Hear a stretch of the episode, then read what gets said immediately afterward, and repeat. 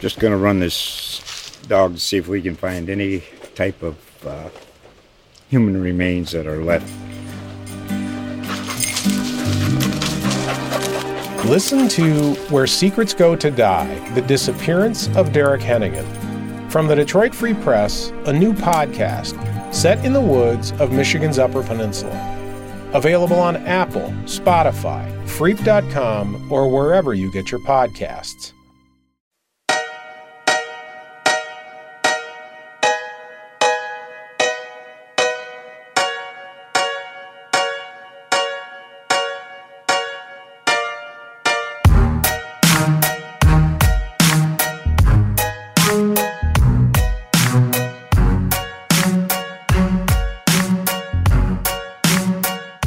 Hello, everyone, and welcome to another episode of Chillin' in the Statehouse, Kansas's favorite politics and government podcast. I'm Andrew Ball, one half of the Topeka Capital Journal's state government team. I'm joined by my better half, Jason Tidd. Jason, how are you, sir? Doing well, thank you. You're not spying on anyone, I hope. No, not with my 99 red balloons. Well, those of us alive during the 1980s prefer the German version, 99 Luft balloons.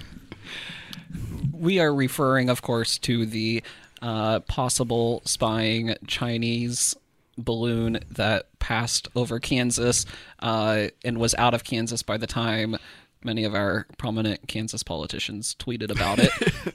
And as of when we are speaking right now, it has passed Kansas City. Who knows where it will be by the time you listen to this podcast. It came from apparently somewhere in the Aleutian Islands and possibly through Alaska, down through Montana, and apparently just the northeast corner, Sabetha, Hiawatha, that area. Senator Dennis Pyle did not see the balloon, by the way. I did ask him about that. Was he in Topeka today at the Supreme Court? That was yesterday. Oh. I thought that too. But the voice you hear, our favorite balloon hunter and co-host, John Hanna, the Associated Press. John, how are you? I'm doing fine, Andrew. I'm chill. I've got my coffee here, and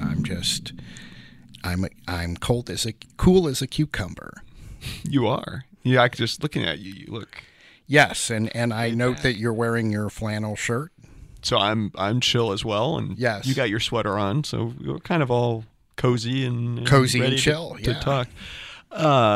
Bit of a busy week, and it kind of cropped up a little bit out of nowhere in the later half of the week. If you liked Apex 1 and Panasonic, got some good news for you because we're running it back.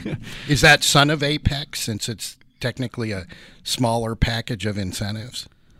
Yeah, I think that's probably... To get the obligatory, the contractually required Disney reference in, instead of Son of Man, we can do Son of Apex from Amazon. Not Amazon, Tarzan, sorry. Yes.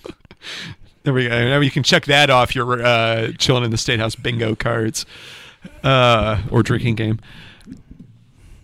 Interesting news. Jason, why don't you were up at the press conference when this was announced. Talk us through what this is, because it was a little less splashy than the deal to bring Panasonic to Johnson County, where they're building their electric vehicle plant. The electric vehicle battery plant. Battery plant, sorry, yes. Same difference.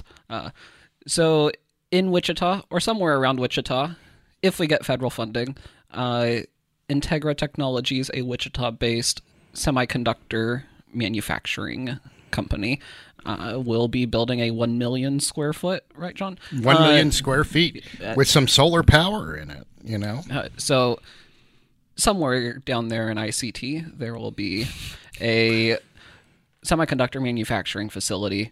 $304 million in state incentives would go toward this $1.8 billion private investment to create 2,000 jobs directly, and expected to spur an additional 3,000 jobs.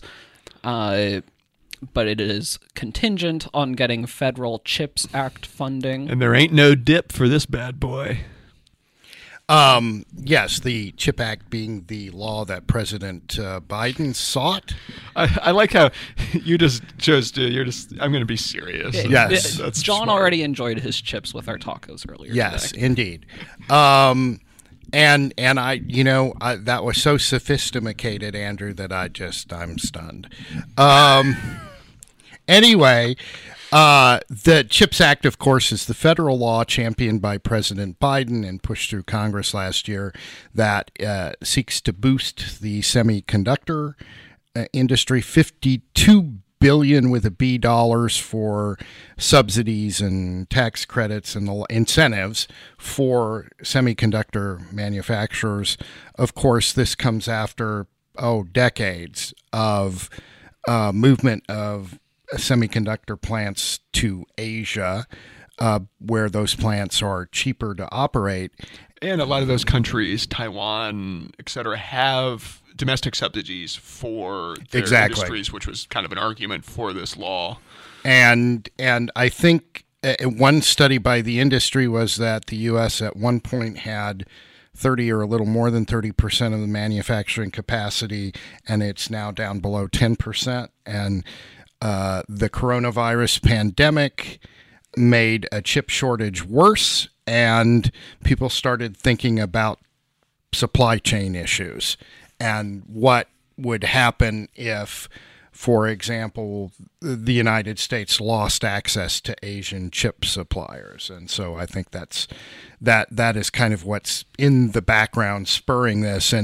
And clearly there's a sense that Kansas is making this big splashy announcement. First of all, to get the CHIPS Act money, there needs to be a state local match, but making a big splashy announcement like this also is either a way to put pressure on the federal government or to put pressure on the congressional delegation to put pressure on the federal government. And congressional delegation-wise, the only people from Kansas to have voted for the CHIPS Act were Sharice Davids, the Kansas City Democrat, and, well, Kansas City Metro Democrat, and Senator Jerry Moran, the only Republican to support it from Kansas.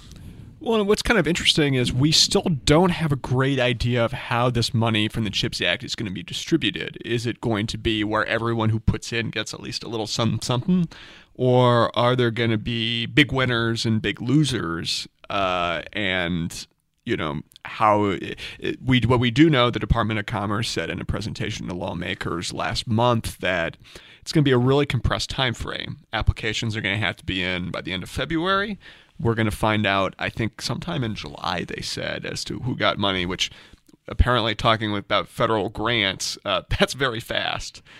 And, you know, we'll seemingly kind of decide the fate of Integra, or at least their shiny new plant. Jason, we had a story kind of looking at this, but it's also worth noting this is the second time coming on the heels of Panasonic. We, as the state of Kansas, kind of have been dipping our toes in this mega project water, and you know, that could potentially have a sizable budget impact. Yeah, so Kansas does currently have a budget surplus, so there is enough money in the budget to support this, but the Kelly and Toland administration wants to extend the Apex legislation for a third year to try to get in a third mega project. And we've heard from both Republicans and Democrats who were supportive of Apex and Panasonic and Integra, who were kind of pumping the brakes on that and want to find out how these mega projects pan out before they fork over more money for a third one. Well, and you know, both of these deals, I would say there is less, in talking to legislators in both parties, there is less enthusiasm for Apex than there is bipartisan support for these big projects. And, you know, for example, you can talk to lawmakers who will say things like, "Oh, I don't like all these incentives we're giving away, but I'm not going to be the guy who blocks 2,000 jobs in Wichita or 4,000 jobs in Johnson County. I don't want to be that person. And so, you know, that's the leverage that the Department of Commerce has on the legislature. This thing, well, you know, we could have something in the pipeline that would bring 2,000, 3,000, 4,000 jobs to Kansas. And you don't want to stand in the way of that, do you? And Integra is a little bit different from Panasonic in that it's a Kansas company. First that it's a Kansas company, and then second that incentives are required to get these federal incentives, state incentives are required to get the federal ones. And the argument was made that others, while Integra is based in Wichita and also has a facility in California, unknown states were pursuing, as David Toland said, wooing aggressively Integra to try to get them to their state. And there's a bit of this that reminds me of the discussion back in the day about the NBAF project in Manhattan. Of course, that was a government biosecurity lab that was moving out of New York, and there was a sense that states had to be willing to put up some incentives to land the project, and Kansas did, and there were lots of discussions of things like, well, how will it withstand a tornado and, you know, all of that. But yeah, I mean, it is interesting that this is a Kansas company that will suddenly have, not suddenly because it'll probably take time, but after this expansion is done, it will go from having 500 employees to 2,500. So this is a pretty big expansion for them. Well, and I think it's also, you know, there's a fair amount of research that, you know, these kinds of incentives for big economic development projects don't always work as intended, or if the company would have taken the action that, you know, without any sort of incentive. We don't know whether that's the case here, but in fact, the Integra CEO suggested that without the federal funds, this is not commercially viable. Well, and that's true. The CHIPS Act adds kind of a different dimension, which you know makes you wonder about that, because I mean, damn near everything has chips in it these days. I mean, your car has chips in it. I mean, it's almost like your toast has chips in it. Your vaccine doesn't, though. That's true. They haven't figured that out yet. The conspiracy theory being that the vaccines have a very tiny microchip, nano chip probably, that allows the government to track you, because they can't already do that with your cell phone or with the spy balloons. or the spy balloons, yes, those 99 red balloons. Well, and real quick, last point, I think we should acknowledge, you know, this deal came together fairly quickly, but there was, until we were briefed at a press conference, which came about an hour after the vote to sign the deal. We didn't know what this was. Actually, they actually had the public part of the vote, the 35-second, I need a motion, oh yeah, take the roll call part of the vote. That was actually only about 15 minutes before the news conference. Yeah. And as far as the public knew, we didn't know what was voted on. Right.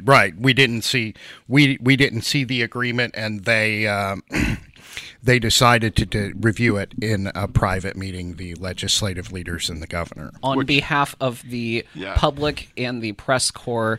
John Hanna, you attempted to have it be done in public. Yeah, that didn't work out. Our open meetings king. Well, you know, I did this. I will note I did the same thing at the first Apex.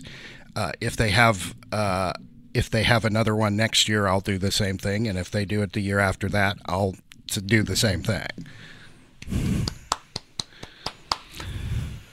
A man of the people. Absolutely. For the people. I just raised the issue of whether, if you're going to give away tens, hundreds of millions of dollars in state incentives, whether there ought to be more public discussion about that. That's just a question I have. Well, this wasn't the only, and you mentioned taxes earlier, this wasn't the only multi-billion dollar idea tossed around this week. Yeah, on Monday, I thought that our podcast would be focused on something different. I thought it would be on the flat tax proposal. I thought that would be the major big news of the week. The Kansas Chamber, as we've mentioned before, had a flat tax plan. We were waiting to find out what the fiscal experts projected its cost to state revenues would be. $1.5 billion over 3 years? $1.5 billion per year. Per year. Well, not the first year, because that's only part of the year. Yeah, because fiscal years and tax years don't line up. Right. But $1.5 billion per year, which would be substantially more than the Brownback tax cuts. Like double. And that would be a sizable hit to state revenues. Our understanding is the most expensive part of that was the provision that they had to put in there to keep it from raising taxes on the poor. Well, and that created an interesting wrinkle, because the flat tax plan is getting a lot of criticism from Democrats for being unfair to the poor, and the argument is, you look at the top, the state breaks these things into 5 income brackets, the poorest, and then the people who make over $250,000 a year, and they would get an average of, I think, if I'm remembering the numbers, like $4,300 worth of refund. What's interesting, though, is that's about a 25% cut. When you look at the poorest, they only get, I think, about $140 as an average refund, but their percentage is about 10 times as large, because they go from paying a small amount of tax on their income to getting money back because of other tax laws. So that's a big percentage swing. So that debate is going to be out there. And of course, you're right. What does raise the cost is exempting people. What is it? First $15,000 for individuals and first $30,000 for married. Yeah. So exempting that will cost a lot of revenue, and we'll see what. There's also, of course, the other thing that has kind of been largely uncommented upon is that the bill has a ratchet in it, so that if revenues exceed expectations, then you start lowering the tax rates, and over could time eventually hit a 0%. Yeah, I mean, it's a much slower march to zero than the state was trying in 2013 and 2014, but it's still it still would be potentially a march to zero. Well, and what was the Kansas Chamber's reaction when asked about this fiscal note? Well, you were the one who asked the Kansas Chamber lobbyist. Yeah, well, it was your story. I didn't want to steal your story at all. It was kind of interesting. Eric Stafford, the lobbyist for the Kansas Chamber, said, we expected a sizable fiscal note. He said they didn't necessarily think it was going to be this sizable. And the reaction from some Republicans, I think, is they're almost kind of maybe tiptoeing away from this, or maybe are going to kind of try and re-engineer this idea into something that has a more manageable. They definitely did not appear comfortable with this fiscal note. Well, and the issue here is going to be if the state does want to do a flat tax, does it do you any good to have, say, a flat tax, income tax that is, I don't know, pick a number, 7%? Even if you're exempting the first 15,000 or 30,000, because that rate is arguably higher than the marginal tax rates of other surrounding states. And so, the argument for lowering income taxes historically has been a competitiveness argument. Brownback talked constantly about not wanting to have a top tax rate that was higher than states surrounding Kansas. And so you get into these questions about, who is exempt from the income tax, how big, how much is the rate, and all of that kind of stuff. Kind of sets the stage for what I'm sure will be an interesting tax debate that will probably happen at 3 a.m. on April 30th. You know, that's interesting. Just as these big economic development deals always come, you know, with non-disclosure agreements and some degree of secrecy, it seems like resolving questions about how to cut taxes always seem to happen after midnight. And they also always seem to get bundled into packages. Yeah, packages. You as in lawmakers love pieces and hate other pieces. Yes. Log rolling, bundling, yes. We've stunned you, Andrew. We haven't. You haven't. I was trying to think of a transition into our final segment. Do we have a Disney analogy for this? I can talk about my daughter. You know, my lovely and talented daughter, who's in a play this month or over the next. That's pretty cool. What's the play? I'm searching for the name. It's a reading of some play. I think she plays a 5-year-old at one point. Interesting. Which is interesting, but. See, I was thinking the Lady and the Tramp, their spaghetti meal wasn't a very nutritious pet food. Yes. Well, I guess we'll come full circle because we were talking economic development in Act 1, and we've now, you know, it's like Chekhov's gun. It's Chekhov's economic development. If you mention economic development in Act 1, you have to, I don't know, use the incentives by Act 3. Yes. Every unhappy community is unhappy in its own way, right? So Hill's Pet Nutrition, a longtime Topeka resident business, they were founded here in the capital city more than 75 years ago. They announced in January that they are up and moving to Overland Park, or moving the headquarters, that is, and taking about 375 jobs with them. Andrew and I were looking into this and found out that they got state incentives, $3 million, to move the headquarters from Topeka to Overland Park. And Andrew, you talked with David Toland about this. Yeah, well, we want to make sure, you know, go stagionline.com, read the story. And if you're not already, subscribe so you can read the story. But a little kind of sneak peek at what's all in there. The lieutenant governor said that, you know, this was a really unusual situation. This is not something they encounter much. And really the decision was made to do this. It got the blessing of the city of Topeka. And it was because they thought that Hills was going to leave the state to go elsewhere. And the Commerce Department said that they had 2 specific out-of-state locations that they had advanced discussions with. Right. They as in Hills. And of course, the other 2 competitors have not been named.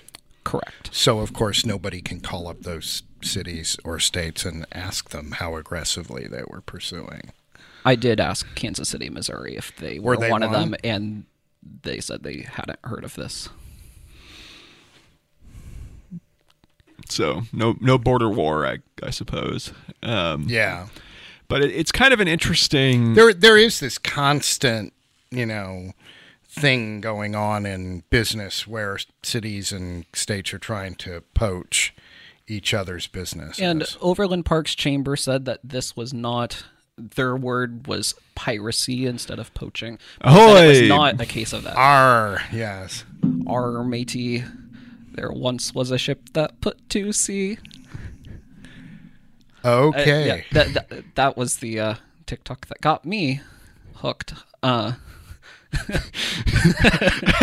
like how we're both looking at you like I have no idea what the hell you're talking about. I'm disappointed in you. You're going to have to wait until you get home from this state internet network so you can. I was going to say, you know, I deleted TikTok. I'm a good Kansas resident, and you know. I stay out of the debate over TikTok because I have to write about it, but I'm old, so I think it's just too loud. That's my problem. You know, you turn it on, you go in, you turn it on, and there's this like dance video with loud music. And if you're in a room, you have to silence your phone real quick. It's annoying. But the kids love it. The other version of the Chinese spy balloon. Well, that is the criticism of TikTok from Kansas officials, yes, and officials in other states. The TikTok folks say that this is I'm trying to remember the statement they sent, that this is a political move that does nothing to improve national security. And they pointed me to a Washington Post story that raised questions about the effectiveness of these bans because, of course, the kids in high school and college have found easy ways around them. Just like if you're a college kid and you want to smoke pot, you find a way around the illegal. We're all law-abiding citizens. Well, we're older. We're law-abiding. By the way, those sales began, right? Yeah. Yes. Which was the other big news of the week, that the medical marijuana bill was introduced. Yes. You can also read about that on cjonline.com. by the time this podcast is up. Why, Andrew, there seems to be a lot of information in cjonline.com. Yes, there is, John. And if typing in the URL is too much work, you can go follow us on social media, at cjonline on Twitter and Instagram, and you can go like us on Facebook. And Jason, if they want to follow you on Twitter. I'm at Jason_Tidd. I'm at Andrew Ball, B-A-H-L. And John, where can they find your work? APnews.com / with the hand motion Kansas. I'm at APJDHanna. I would note that the Capital Journal is a long-standing member of the Associated Press. And that's we're all friends here. Yes. Friends in podcasting. And if you want to go back and listen to all of our back episodes... And really, you should. Right, wait. Wasn't there a Disney movie with a song like "You've Got a Friend in Me" or something? Was that one of the Toy Story? Toy Story, yes, that was Toy Story. Pixar. Randy Newman wrote that song. Mm-hmm. Underrated. Randy Newman is underrated. John, you've got a friend in me, and Jason. Yes. Now you're going to bring us into a controversy of if the new Lightyear movie should have had the original Buzz Lightyear voice. I take no position on that. Because you might have to write about it. I might have to write about it. You can find all of our back episodes and back discussions of Disney movies anywhere fine podcasts are found. Spotify, Apple Podcasts, Google Play. Joe's Podcasts. What's kidding there? Okay, I was thinking you were thinking of Joe's Barbecue. You can find me there sometimes. Yes. Maybe that should be the aroma of Kansas. Yeah, John, what do you think? There was a discussion on Stephen Colbert last night. For those of you who don't know what last night is, because this podcast is timeless, it was Thursday, February 2nd. Or February 3rd. What did Stephen Colbert had a segment where he highlighted an Associated Press story out of New Mexico where fifth graders are trying to make, I think, roasted chili, the state aroma. Okay. And he Colbert had jokes of what aromas might be from other states, and in Kansas it was corn, which is not even. That's Iowa or Nebraska. Which he also said it would be Iowa's aroma. Wheat. We have wheat. Feedlots. Barbecue. I mean, that's less pleasant, but it's also the sound of money, as they say in the interestingly named Garden City. And in Iowa, there's the dairy there. Yeah. Also. And... For Garden City, by the way, was once... It can be the Lay's potato chips. Yes. Garden City once, by the way, was the... It may still be the home of the world's largest outdoor swimming pool, if I'm remembering correctly. Or maybe the Ball of Twine. The Ball... Oh, Cocker City. It's supposed to be a ball of twine, but because of the weight, they have a twine festival every year, or did, and they would, they'd collect twine and wind it around. Well, it's sort of kind of...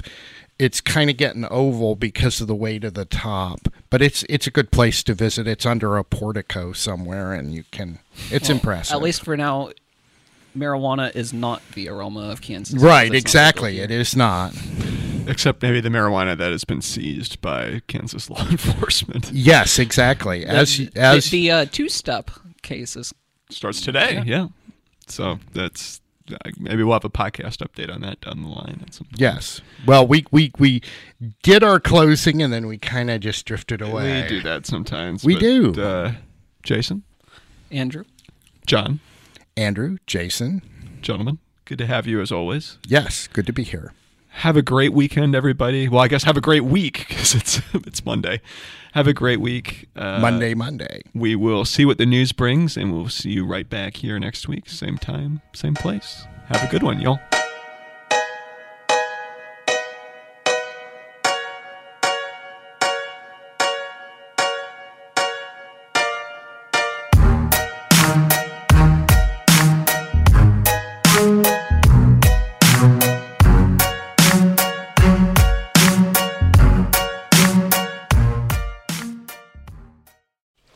Just going to run this dog to see if we can find any type of human remains that are left. Listen to Where Secrets Go to Die, The Disappearance of Derek Hennigan. From the Detroit Free Press, a new podcast set in the woods of Michigan's Upper Peninsula. Available on Apple, Spotify, Freep.com, or wherever you get your podcasts.